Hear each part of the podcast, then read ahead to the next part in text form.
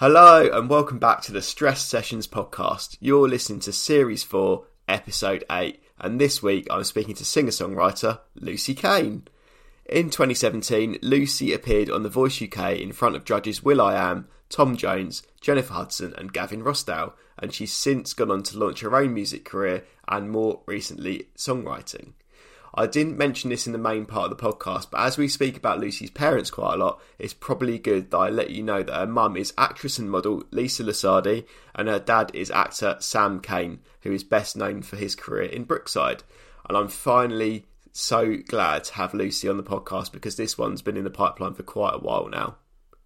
Before I get into the podcast, I want to tell you a little bit about my journey of becoming sober. And yes, this is an advert.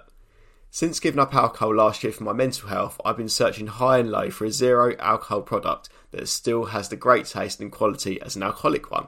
And I think I've finally found the one in unlimited beer. In fact, with a choice of lager and IPA, unlimited beer has got me covered from all angles. So whether I'm watching the football at home or planning a barbecue with mates in the warmer weather, I can finally have a few cheeky bottles without the alcoholic content and most importantly, without the hangover. So, whether you're teetotal or considering giving up alcohol for a while or just sober curious, why not try unlimited beer? At just 23 calories a bottle, you just can't go wrong. And by entering a discount code Luke10 at the checkout, you'll receive 10% off any order through www.unlimited.beer. So go on, give unlimited beer a try. You won't look back and you won't ever have anxiety ever again. So without further ado, here is the stress sessions with Lucy Kane.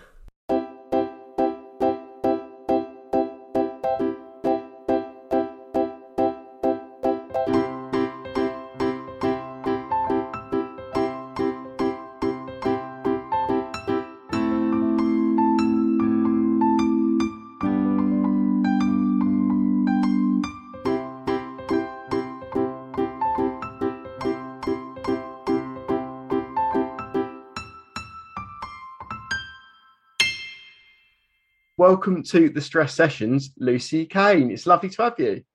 Thank you so much for having me. It's a real pleasure to be here. For those listeners who don't know who you are, can you give me a little background on yourself, what you do, and what you've been up to? So I'm Lucy Kane. I am a singer songwriter. You probably know me best for being on the 2017 um, ITV's The Voice. I was lucky enough to get a place on Team Tom, and I've kind of just been singing ever since. And more recently, it's sort of turned more into songwriting, which I'm actually really enjoying and putting more focus onto now than I was before. And this is a question that comes up every single time, but what is the one song that puts you in a really happy, positive mood? This is this is a really difficult question. Every time I hear this, I never know. I, w- I always think about what my answer would be, and I never know what it's going to be. It would change every single time. At the moment, a song that puts me in a really good mood would be "You Can Call Me Al." Do you know that song? If you be no. my bodyguard, I will be a long lost spell. And actually, I don't think it's a, a, particularly happy song when you actually listen to the words. But the intro, the da da da like I feel like you couldn't have that on and continue to be in a bad mood if you were in a bad mood. So yeah, I, I think it's called "Call Me Al." You can call me Al or something like that. I like that song. So I don't know if you've heard of them, but there's a band. I, I don't think they're together anymore. There's a band called Team Multipolo from about maybe 10 years ago that, that did a cover of that song and it's it was really really good. So yeah if you've got the chance to listen to it because it's amazing. Oh i absolutely will. I absolutely will. Yeah it's just such a good song. And uh, yeah like i said i don't actually know what the content is really. I've never particularly gone out of my way to listen to the lyrics but the actual just feel of the song just puts me in a really good mood. Reminds me of being on holiday for some reason it's a good choice. nobody's picked a crap song yet, so I'm really happy about that. you have to do a playlist of all of the songs that people have oh, chosen. Yeah, that's a good idea. That's a good idea. I might yeah. do that. I'm going to steal the idea off you. That's all good. you can have it. It's yours. I don't believe anything I read in the papers at all. But I, I had a quick sort of Google and stuff before this, and I saw that so your mum and dad had really severe COVID last year. Yeah. um, the COVID bit wasn't blown out of proportion, I, and and that is the kind of catalyst for, I guess, my mental health story. To be honest, I think I've probably always had a sort of mild level of anxiety. I've always always been like a very much an overthinker, pretty anxious person. I would build up to things quite a lot in my head, and maybe wouldn't sort of manifest itself very physically, but internally, I think now knowing more about it, I probably always had that my door just opened on its own. Did you just hear that? That's really no. scary. Can I Go, it's a ghost. It's a ghost. Oh my god, don't. I'm talking about anxious. Bloody haunted. Sorry about that. So I think I've always had some sort of level of anxiety, but not really known too much about it. Then beginning of 2020 was obviously horrendous for everyone. And it could have been a lot worse for me. I could have lost both my parents but they were both in hospital very very badly. My mum was kind of told that she's over 60 so she probably won't make it. A doctor said that to her. And just the whole thing was really traumatic as it was for so many people. But i was not at home. I, I, I live at home but i wasn't at home. I'd, I'd sort of been somewhere else when lockdown started. I was at my boyfriend's and i just had to stay there and so I watched this whole thing sort of unravel from a distance, which was really difficult because I'm very, very close to both of my parents, especially my mum. She's literally my best friend. And so the communication was getting less and less and less. She was getting more ill and more ill and more ill. And then I hadn't heard from her at all for a couple of days, or really anyone at home, because everybody had it. And I think I had a very mild version of it, thankfully. And then I woke up one morning and on my doorbell camera, I saw them both being put in an ambulance.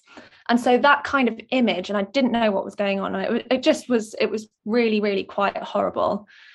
And then they were both absolutely fine and life moved on. And at the time, I think I sort of dealt with it quite well.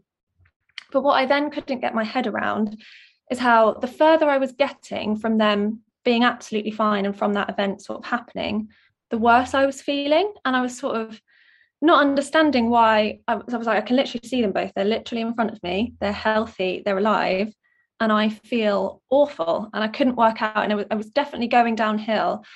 And it's the first time I'd sort of ever really noticed that feeling in myself of like really dipping. And I was like, this isn't healthy or normal. And I need to do something about it. And I think I'm very lucky with all of my friends and family and sort of all my close relationships that everyone is very open. So I was able to sort of have really honest conversations with everyone and seek help basically. So i was lucky enough i did a self referral through the nhs and was lucky enough to be put onto um, a waiting list. And i was very lucky because it was kind of ptsd related. It wasn't just general anxiety that it was a more specific kind of therapy that this people were in need of. So i think my waiting list was quite a bit shorter. So i think i only had to wait sort of four five maybe six weeks and I was paired with this amazing EMDR therapist. I don't know how much you know about EMDR, but it's amazing. No, not a lot at all. No. It's reprogramming kind of memories that have weren't processed at the time. So, like that image on the doorbell camera, that was a really, every time I thought of that, I could just burst into tears. Like I couldn't talk about it, I couldn't think about it. It was so triggering, and I didn't know why because it was so long ago and everything was fine but because my body was in such a state of like shock and panic at the time it never processed that emotion attached to that memory. So every time i was thinking of it it was giving me the actual feeling i had had all that time ago.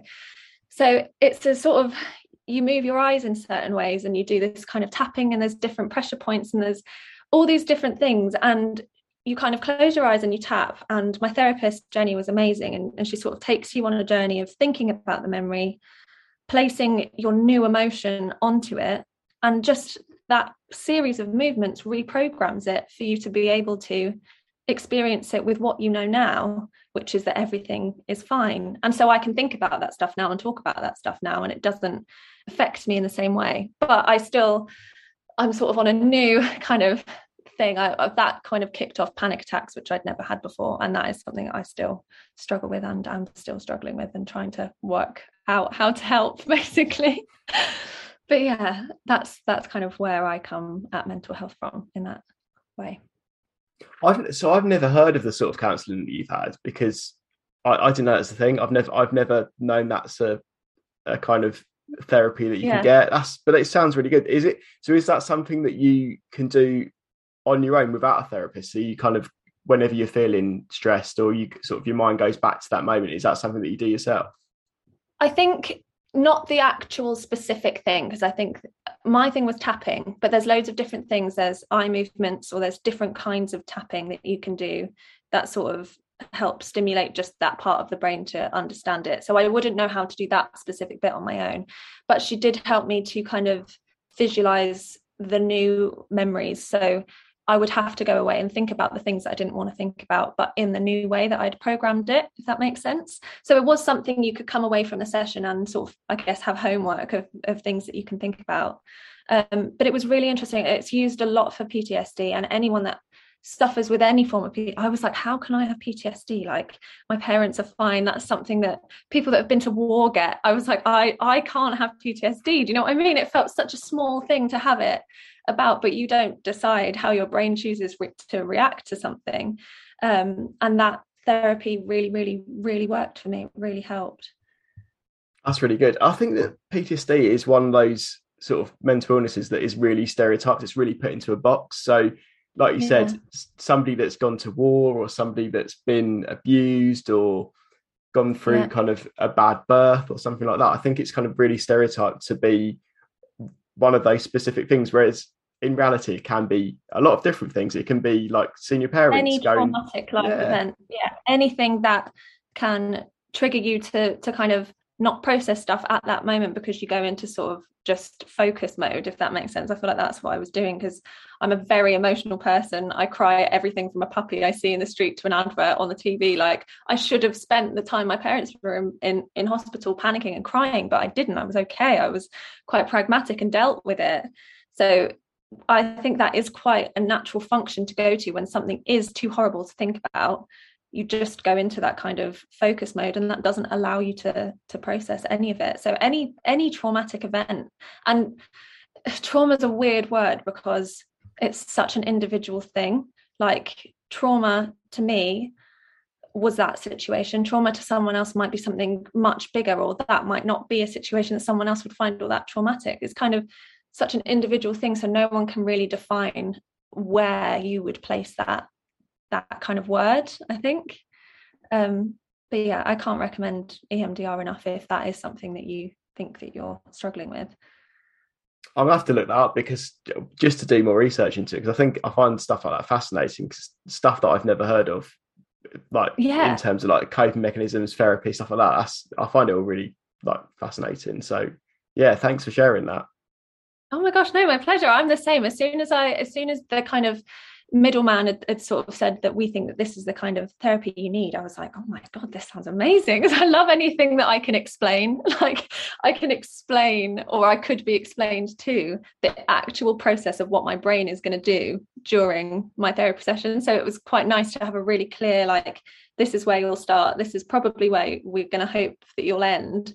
And it's going to leave you with an outcome of being able to actually think about those things and it not kicking you off so much and like yeah i'm quite i like to be able to see things and i like lists and i like explanations so that was a good one for me I'm like that too as well. Like I, I have to write stuff down. I have to like yeah see the progress and document how I'm doing stuff. So yeah, I totally agree. Going back to, so you said that you're on a waiting list with the NHS for I think it's six to eight weeks.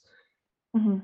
what was it like in between that period of going to see the GP and then being assigned a therapist? Because I've, I've had the same experience, and that experience for me is a really tough one because you kind of you you feel like you're in kind of limbo.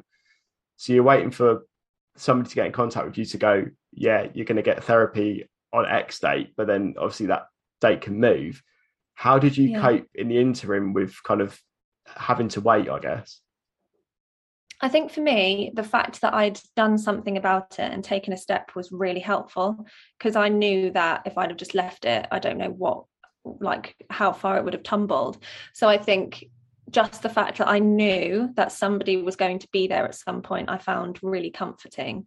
But it was, I decided to make it like, what's the word? Like almost like um documentation period if that makes sense.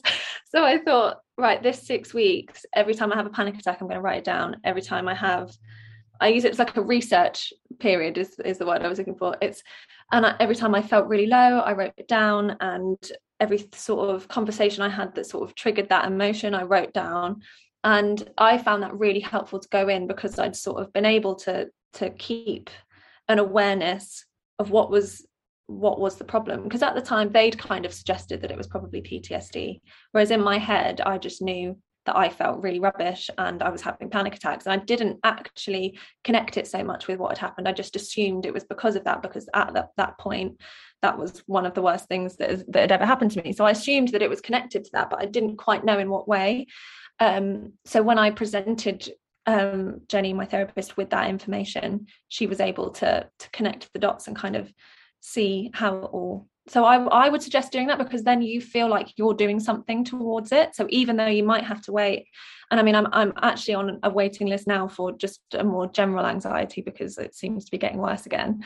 Um, so I'm kind of doing the same thing with my panic attacks. I'm logging it, but it it makes you feel like you're doing something towards it. Or that's how it made me feel anyway that I'm helping in some way.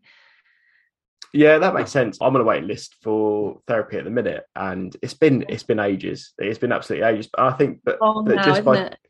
yeah, it's it's mad. It's I got an email the other day going, "Oh, you're going to be there's." I think it was like a it might have been like a two year waiting list or something like that because it's a it's, it's a oh, specific one, which is a pain in the ass because you kind of like you you're kind of like, oh, I'm going to get I'm going to get it eventually, but um, yeah, it's just I mean, it's just two it's, is a hell of a lot longer than eight weeks, isn't it? So that is a long time to have to wait.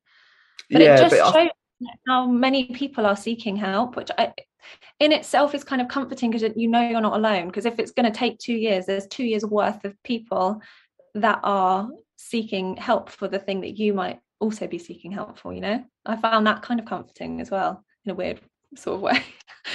Yeah, that's that's a good way of looking at it. To be honest, I've never never looked at it like that before. But it's yeah, it's, it's basically a lot of people in the same situation that need help for something, I guess. And yeah, it's it, the thing is as well, especially with the last two years, there is going to be a massive massive demand for specific types of mental illness because people would have coped or not coped with the whole kind of lockdown COVID situation in different ways, and yeah. we've we've kind of come out the other side now, I guess. But it, I guess that's because it's come to the end of it, that's when people start to realize how they've been affected.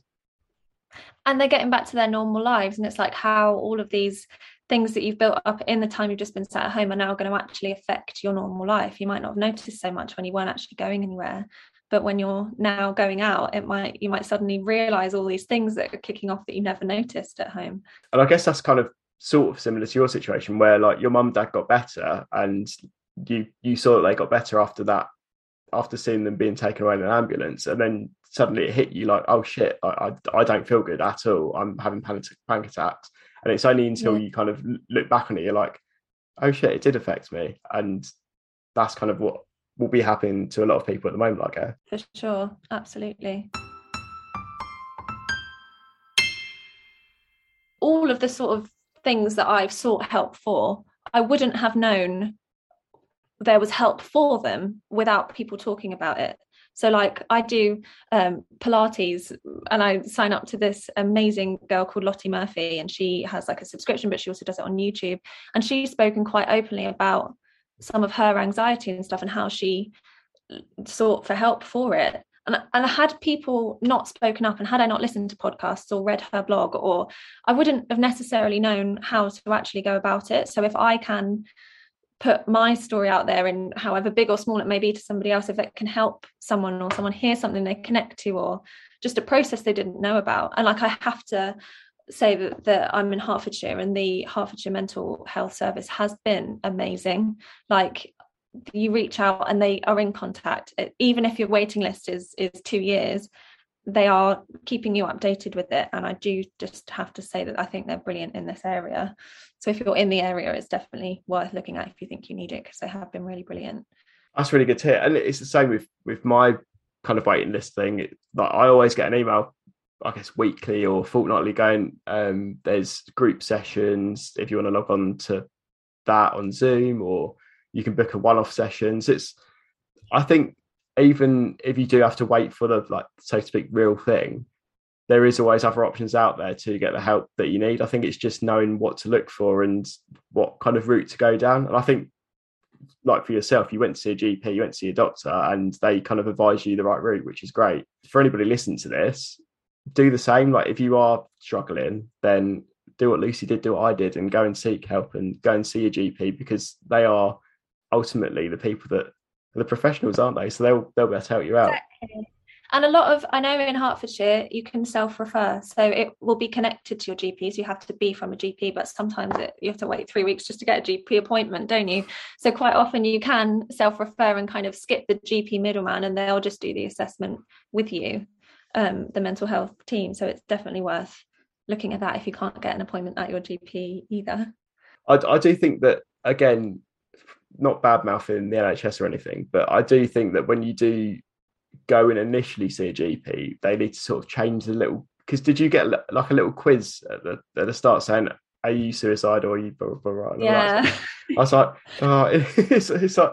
Oh. I just oh. think, I mean, I wasn't, thankfully, but even if I was, I don't know whether I'd be that able to no, just be like, no. yeah, and like, have you planned it? Like, no, I don't know. But if I had, I probably wouldn't tell you. So I don't know. I don't, uh, yeah, the questionnaires are a bit that some of them are a bit intense, and then you kind of think, well, no, it hasn't really affected this, but it has, and it hasn't really affected this. So is it worth me doing? But then it's affected you in other ways that that questionnaire doesn't necessarily cover. So some of them are a little bit tenuous, but you've just got to do the process, haven't you? Yeah, and the thing is as well is that those questionnaires are quite situational. So it's how you're feeling at that moment in time. Like you, you could be suicidal at another point or whatever, but if yeah. they are very situational. And I think if again, if you are going to see a doctor, be very honest and open and and think back to how you felt, not at your worst, but kind of how you have felt for a long time. Because I think sometimes it when you're put in that situation and put under pressure to kind of go, oh, how am I feeling on a scale of one to ten? People will kind of mark themselves down a little bit and not be that honest. So always be honest, I'd say. And that's another thing that helped me keeping that kind of log in that in between period. Because quite often, like if I feel rubbish, but I've got to go somewhere, I'll put my brave face on and I'll be absolutely fine when I get there because I've convinced myself I'm fine. And then I have to suddenly talk about not being fine. And it sort of feels like I'm lying, but I, I felt awful yesterday. So if I've got sort of written down proof of like, this is exactly how I've been feeling, and I might not be feeling it right now, but I was feeling it a week ago and I'll be feeling it next week, kind of stops that internal like am i even is this even worth me doing on that one day that you feel absolutely normal it's kind of like me over the past week so this time last week i felt so shit. Like i felt so horrible. And then a week on i do feel like my normal self again but you just don't know do you? You don't know how you're going to feel on one set day. Like you could just literally wait. I could wake up tomorrow and feel exactly the same as i did last week.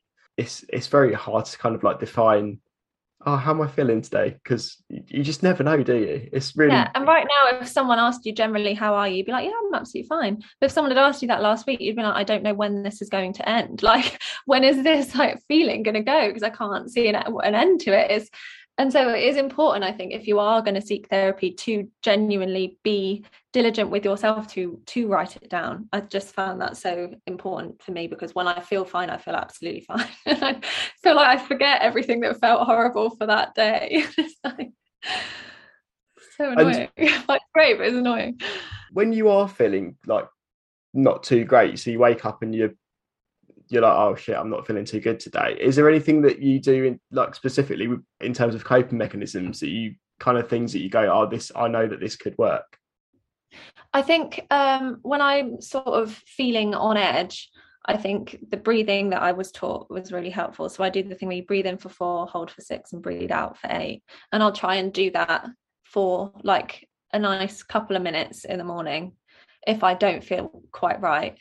Sometimes I'll maybe Pilates, and that kind of helps because the Lottie Murphy Pilates, it's kind of Pilates kind of yoga. So there's a lot of breathing and it's very gentle. It's not like a hard workout. Um, but quite a lot of the time at the moment, it's it's just like dealing with a panic attack when it happens. And i had a really really awful one a few weeks ago in an airport. And it just felt like it was never uh, honestly i was at the airport an hour earlier than i needed to be because i just wanted to be there for all the document checks and everything. And i think that's like a thing of anxiety isn't it? Like i didn't need to be there the extra Yeah, hour definitely. early I was Yeah. there so I had three hours to kill in this airport, and I spent the whole two and a half before I was on the way to the plane having the worst panic attack I've ever had. And then it was just like I didn't know that was going to happen, so I couldn't have prepared for that. So you can only then kind of put in all of the tools that you think might help, but sometimes this is kind of what I'm sort of trying to get help with at the moment because I can't breathe through them because I feel so sick when I have panic attacks. It makes me feel awful, like in my stomach and the, the idea of breathing deeply into my stomach when I feel that sick is just not the one. so No. I was just sort of left, and I, I've, I'm lucky enough to have a, an amazing group of friends. And and the first time I had a panic attack and didn't know what it was, my friend Tony is the one that I called because I know that she's had them, and that's kind of what I thought was happening. And so I know I can always ring her in in those situations. Um, but yeah, I mean, I guess coping mechanisms, as much as you can do them, is to just try to be calm before you get to a situation but sometimes it is just unavoidable Yeah, and I think with panic attacks, they just they literally do come out of nowhere. So you can, so Out of nowhere. for instance, I've I've I've been just sitting in the passenger seat of the car. My wife's been driving before, and we've been going to her parents, and I've just been like, I'm having a panic panic attack for no reason. Like, I think it's it is a build. You kind of, it's a build up of stuff that happens. I think, and it just hits that point just completely randomly where you just go, I can't, I oh, can't oh, control God, this anymore. Yeah, yeah, yeah. It's so weird, so weird.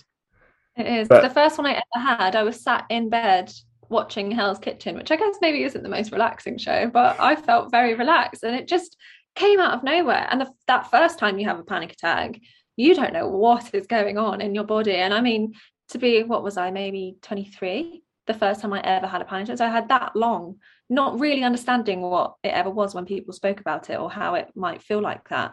And then to go through it my boyfriend was like do i need to ring you an ambulance? You're having a heart attack. Like i just didn't know what was going on in my body. So i think like I say again, had my friend not spoken about having panic attacks, I wouldn't have Googled that mid panic attack to just see if they were my symptoms. And actually knowing it was that did calm me down. And I think now when I have them, it's I panic less about the panic attack and just focus more on knowing I'm, I know I'm going to be fine at some point, whether it's three hours down the line or two, 20 minutes. Um, but yeah, so I think it is important to talk about it so that people actually know what they are because I really didn't know a hell of a lot before. And the few snippets that I did know are what sort of helped me get through them, really. I've spoken to a few people in here, and they've all said that every for their first panic attack, they have felt like they are having a heart attack and they do need to phone an ambulance. And it's a bit like I I can't remember what my first panic attack felt like, so I can't I can't kind of relate to that. But I just remember that it it just appears out of nowhere, and you just want. So for me personally, I just wanted to get away. I just didn't want to be in that situation. I just literally needed to remove myself from that situation I was in and just be on my own. Once you kind of know how they work, you know what the beginnings of your own panic attack feel like. I know I get a really dry throat and I feel like I need to swallow all the time. And then I start to feel sick and then I sort of get like like almost like a distance between my eyes and what I'm seeing. I can't I can't really explain it, but that for me is like right, okay, here we go, buckle up, Like, here we are, we're off.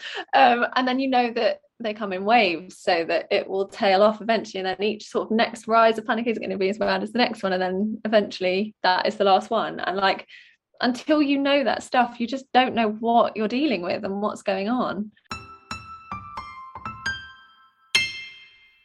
Your job is quite, I guess, in the spotlight because you're a singer songwriter.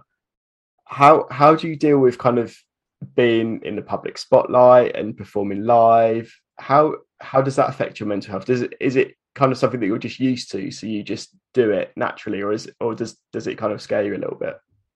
Yeah, I think weirdly, I've always been used to feeling nervous. Nervous and anxious, or nervous and panic to me are very, very far removed from each other. I'm quite used to that sort of butterflies in your stomach feeling.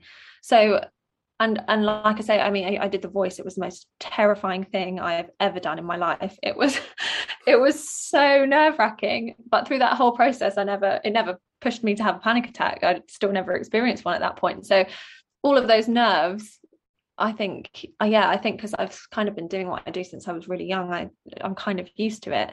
But now I'm aware that a panic attack could happen in those situations. So that kind of scares me a little bit. Like I'm I'm doing a new um, job through the summer. I'm doing backing vocals, which I've never done before on on a tour for an artist, and I am I, I like really want to find new ways to get panic attacks under control before I start that, so that I can just know going into it that should one come up, I know how to deal with it fine. And touch with, thankfully, in a work environment as of yet, I haven't actually had one and I hope that continues. Um, but I fear that it will at some point, and then I think that then that kind of initial fear and anxiety towards it probably causes one. So I've just got to not think about it really, but it's easier said than done, isn't it?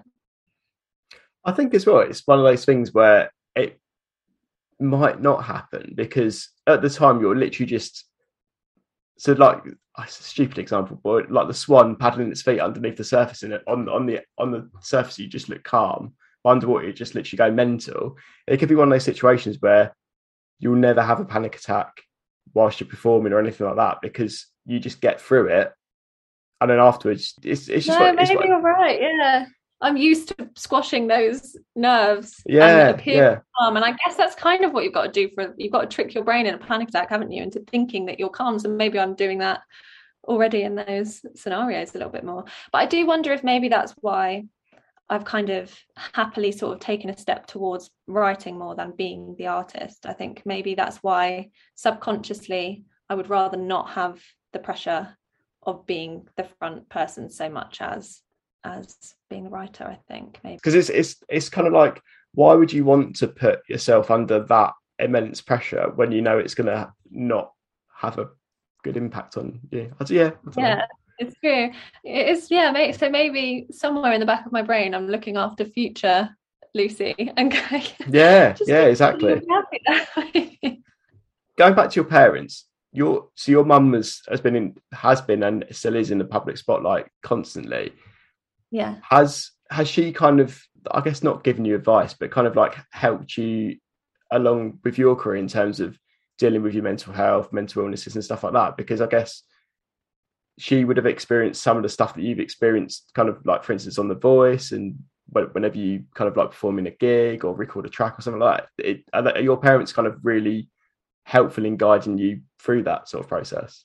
Yeah i have been i'm so lucky that they are from kind of a similar industry because they just understand the sort of pressure or stresses or nerves that come along with it. And my parents are a perfect example of just calm, stoic people. And I think my mum had me when she was 38, so she was a little bit older. So she's always been sort of one of the older mums, but with that comes more life experience. So any situation that I'm in she's been in the equivalent situation really. So she knows how she dealt with it and how how she got through those patches or worked through those nerves or and i just think yeah she's just the perfect example of just a beautiful lovely strong empathetic wonderful human being. And so i'm just so lucky to have that with me because she's just so calming in general because she's been there a million times over when you've been there for the first time you know?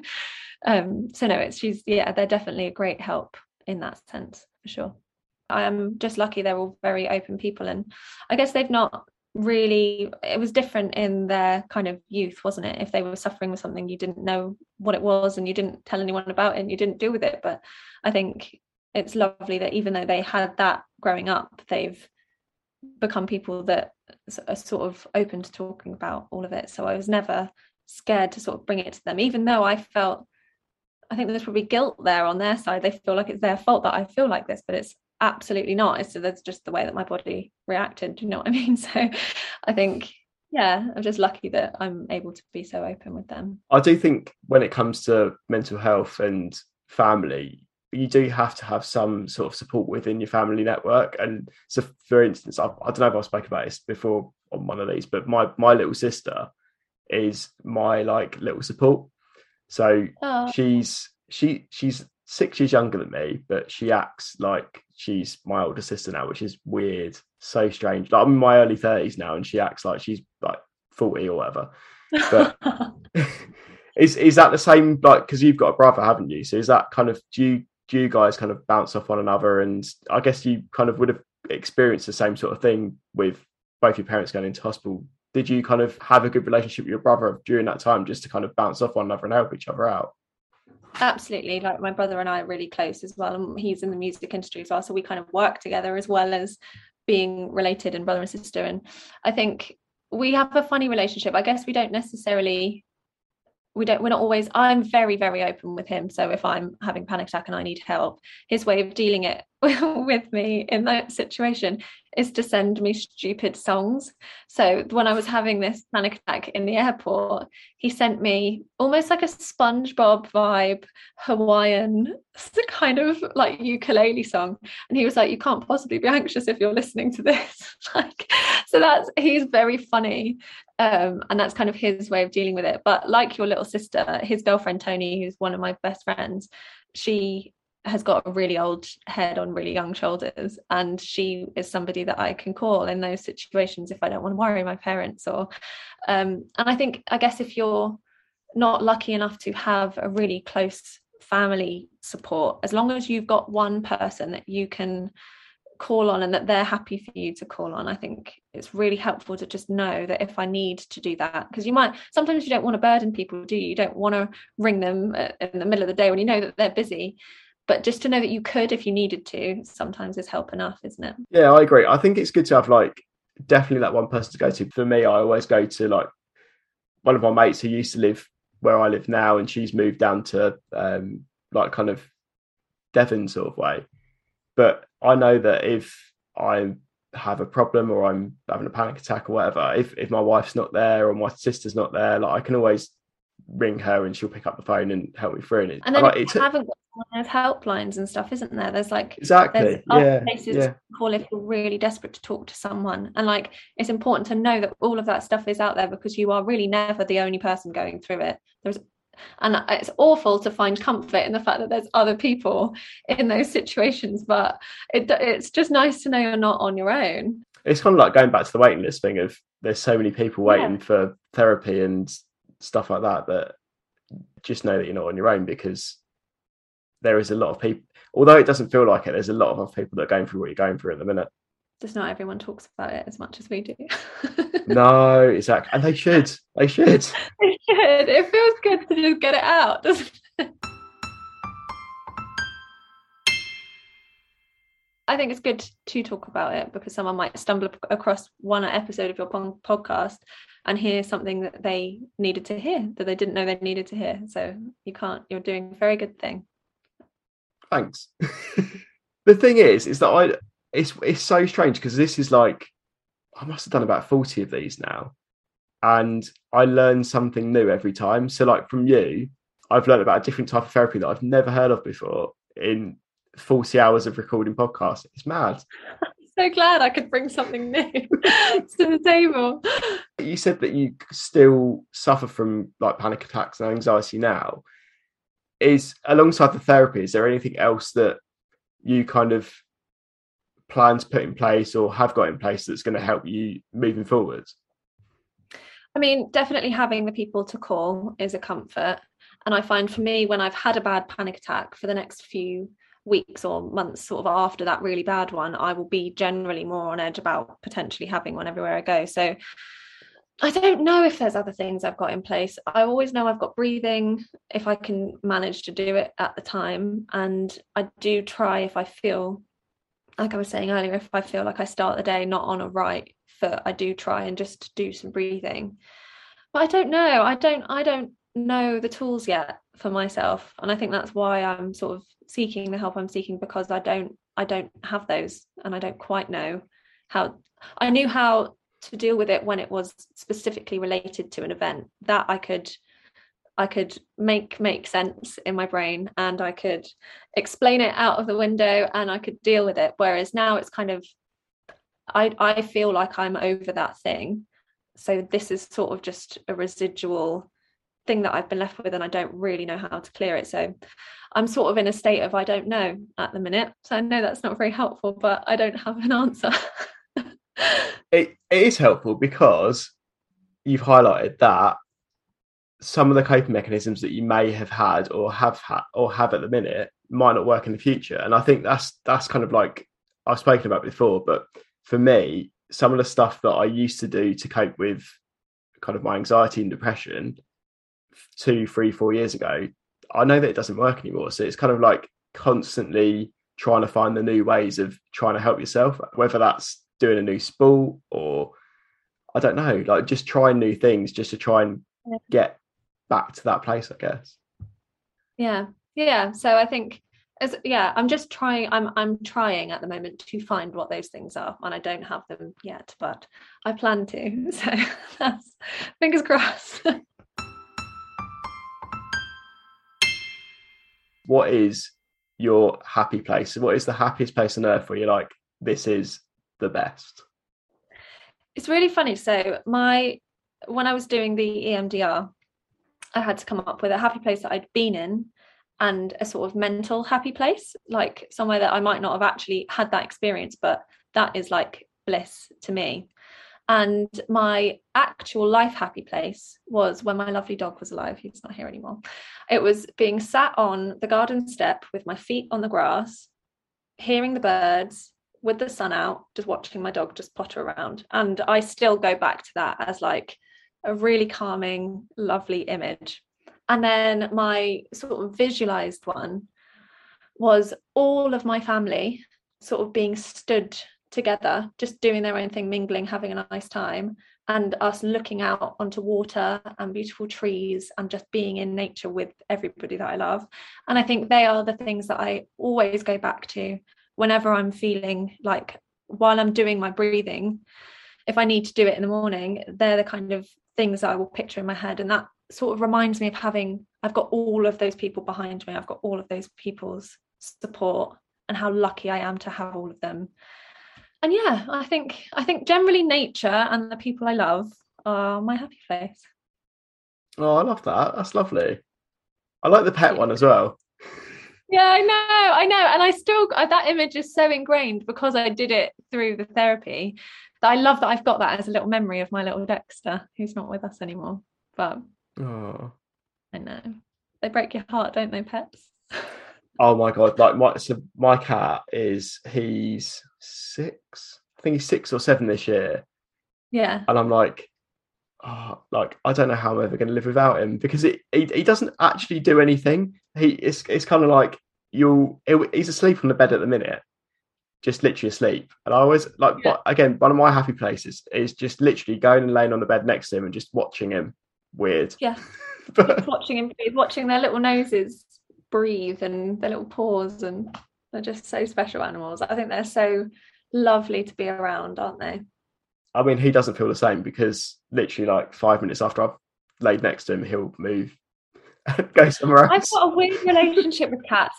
I'm a bit scared of cats. I think we've got a cat since since we lost our dog. We are just like desperate for any animal that will come near us to let us touch it, basically. and we've got this cat that comes to our back door and wants to be let in, so we let it in every now and then and we think it's a he and he's really really lovely for about 10 minutes and you'll be stroking him and he'll be purring and is really enjoying whatever you're doing and then he'll just switch and he'll slap you and he'll try and bite you and then I'm, I'm like trying to let him leave and I'm trying to get to the door with him in the way and he'll be slapping my feet I'm like, no, you oh can go now, thank you. No, I'm a bit, I'm a bit not sure on cats. they scared me. Oh, see, we got lucky because we got our cat from just down the road, and we, we so we got sold him as a, a ragdoll cat. Yeah, and he's not a ragdoll cat; he's just a normal black cat. but I think so. The family we bought him from had small children, and the first time we went to see the litter of cats they'd had, they were one of the kids was pushing around two of the cats in a little buggy. So they were literally being oh. handled so much, these kittens, that our cat is just like, he doesn't care. You can So pick him up whenever you can stroke him how much you want. He does. He, he does not. He doesn't fight back, which is probably need bad when it comes to. cat. He might change my opinion. He's he's more he's more like a dog. He's like Yeah. a li- li- little dog, but yeah, he's he's lovely, and I couldn't live without him. He's he's like one of my coping mechanisms, I guess. But Yeah, and you're they honestly they're so innocent and they know. How do they know when you're feeling rubbish? They actually know and they'll come and give you a cuddle that you didn't even know you needed. They're just animals just so I just could talk about animals all day, so don't even get me started. Tea or coffee? Tea all day, every day. Okay, I don't coffee, I don't like it. It's so weird. I'm, you I'm don't like glad. coffee. I think I don't think it would agree with me. I'm quite a shaky, not it doesn't take much to make me shake. So give me a coffee and I think I'm screwed. So yeah, quite glad I don't have a taste for coffee. This is going to be an easy answer: cats or dogs? Dogs. Sorry to your cat. Somewhat. definitely do. Yeah, summer or winter? Summer. I love being warm. And as we discovered, I don't like the cold. No, energy rises as well. Don't like that. That's not cool. Oh my god, I know. Don't do that. Like sort of just as we're getting to the sort of second winter of the year, mid March with snow. Like, what are you doing? Why would you do that to us? Oh, like, genuinely, I was we was I was sitting on the sofa with my wife yesterday watching TV, and she just went, "Can we turn the heating on?" And I was like, "Yeah, Yeah, we kind of should, but it's going to cost us a fiver though." yeah, not a fan of that. No. It's def- definitely summer for me. Um, Always. talking or texting, Uh, talking. day or night. Oh, uh, day, day. I'm not a morning person. I'm more of a night person than a morning person, but I like being in daylight. So day, yeah. Beach holidays or city breaks. Beach holidays all day, every day. Not even a question. I agree. a good book or a good film. Oh, um, can I have a good series? Yeah, go for it. Yeah, yeah. the secret third option. I've only really just started properly getting into reading. And if you haven't read The Midnight Library, that is my new favourite book of all time. Matt Haig. Yeah. Very good. Amazing. Um, but so that's kind of kicked off my reading, but I'm not fully in the swing of it yet. Movies, I would I would rather watch a series than a movie for some reason. I really don't know why, because it takes up way more time. But sometimes I'm just not in the mood for films. So yeah, the secret third option, a series, What series? any series. generally nothing generally nothing like too too stressful or horror keep me well away but something with a bit of drama but a little bit of lightness to it what good series have i watched recently i mean i've just finished bridgerton but that's pretty surface oh, my wife's just started watching that, and I, I, I refuse to watch it. I don't know why, but Oh, she, she's like, "You need to watch it. You need to watch it." Mm. I'd, what had I just I just finished watching Desperate Housewives, which was a really good series, and there was like eight series of like 25 episodes or something. And then I think I watched something quite dark. I'd watched Top Boy, um, so my brother's friend is in it. Oh, so okay. we'd watched Top Boy, and it's the whole it's pretty gloomy, but it's very good. And so I needed some sort of like light relief, sort of something that's just very calm and gentle. And that was Bridgerton for me. So it actually was very comforting. I enjoyed it. See, I, I've not seen Bridgerton, and I don't know if to get involved in that. I'm not sure. I think you should get involved. I think if you can't beat them, join them. That's what I'd say. I think my wife's watched about four episodes now, though. So I don't know if I'm like, is it an hour episode? Yeah, about yeah. Oh, that's an investment of time. I might. Have, I'll go on holiday Just next month, so I could download it. synopsis of what she's seen so far, and then jump in. So I, I don't like series that are over half an hour. I like half an hour. ones. Like, Really? yeah, yeah. So we're watching um Ted Lasso at the moment, and that's I've not I love seen that. that. It's Is so it really good? I've been, It's Mm. been recommended to me so many times. And I, so we watched it. We were watching it last night, and I said to my wife, "Have you noticed something? It's a, it's about football, but you Yeah. don't actually ever see them playing a football match." Sounds good to me. And I was like, So weird. And I, I only clocked it after the, I think it's like the seventh or eighth episode. Oh, how funny.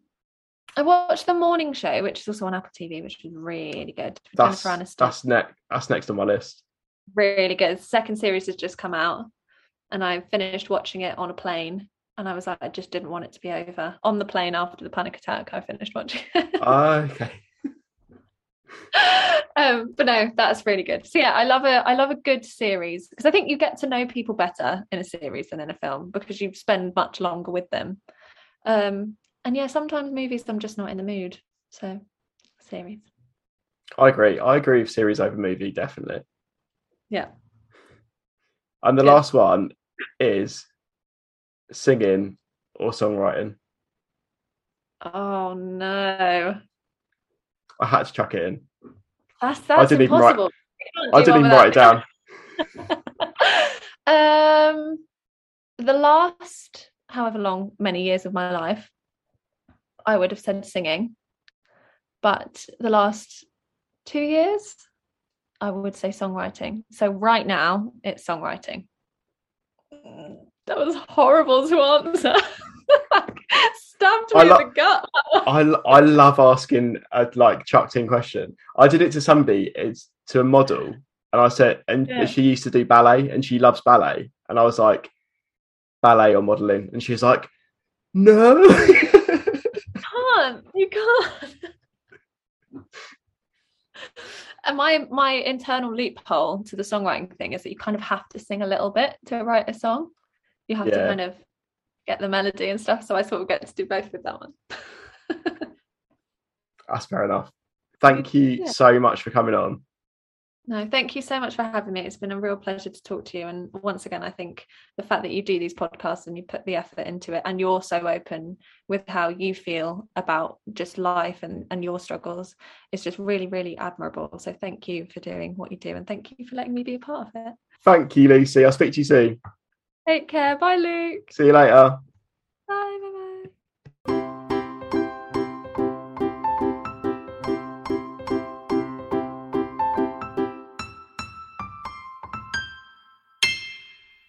Thank you so, so much to Lucy for coming on the stress sessions. If you enjoyed listening to that episode, please share with your friends, family, or anyone who you think it might help. And if you're feeling particularly generous, you can even subscribe and download the rest of the episodes. On a side note, I am not a mental health professional or nor any of my guests that come on my show. These podcasts are purely based on my own personal experiences and those of my guests, alongside some simple hints and tips along the way. So if you do need to get some help, please visit my podcast notes of this episode or any of the other episodes where you'll find a helpful link to lots of different mental health services, um, including counsellors, charities, um, anything that will help. Finally, thank you so much again for listening, and I'll be back again next week with a fantastic guest from the Great British Bake Off. So look out for that one and have a great week. I'll speak to you soon.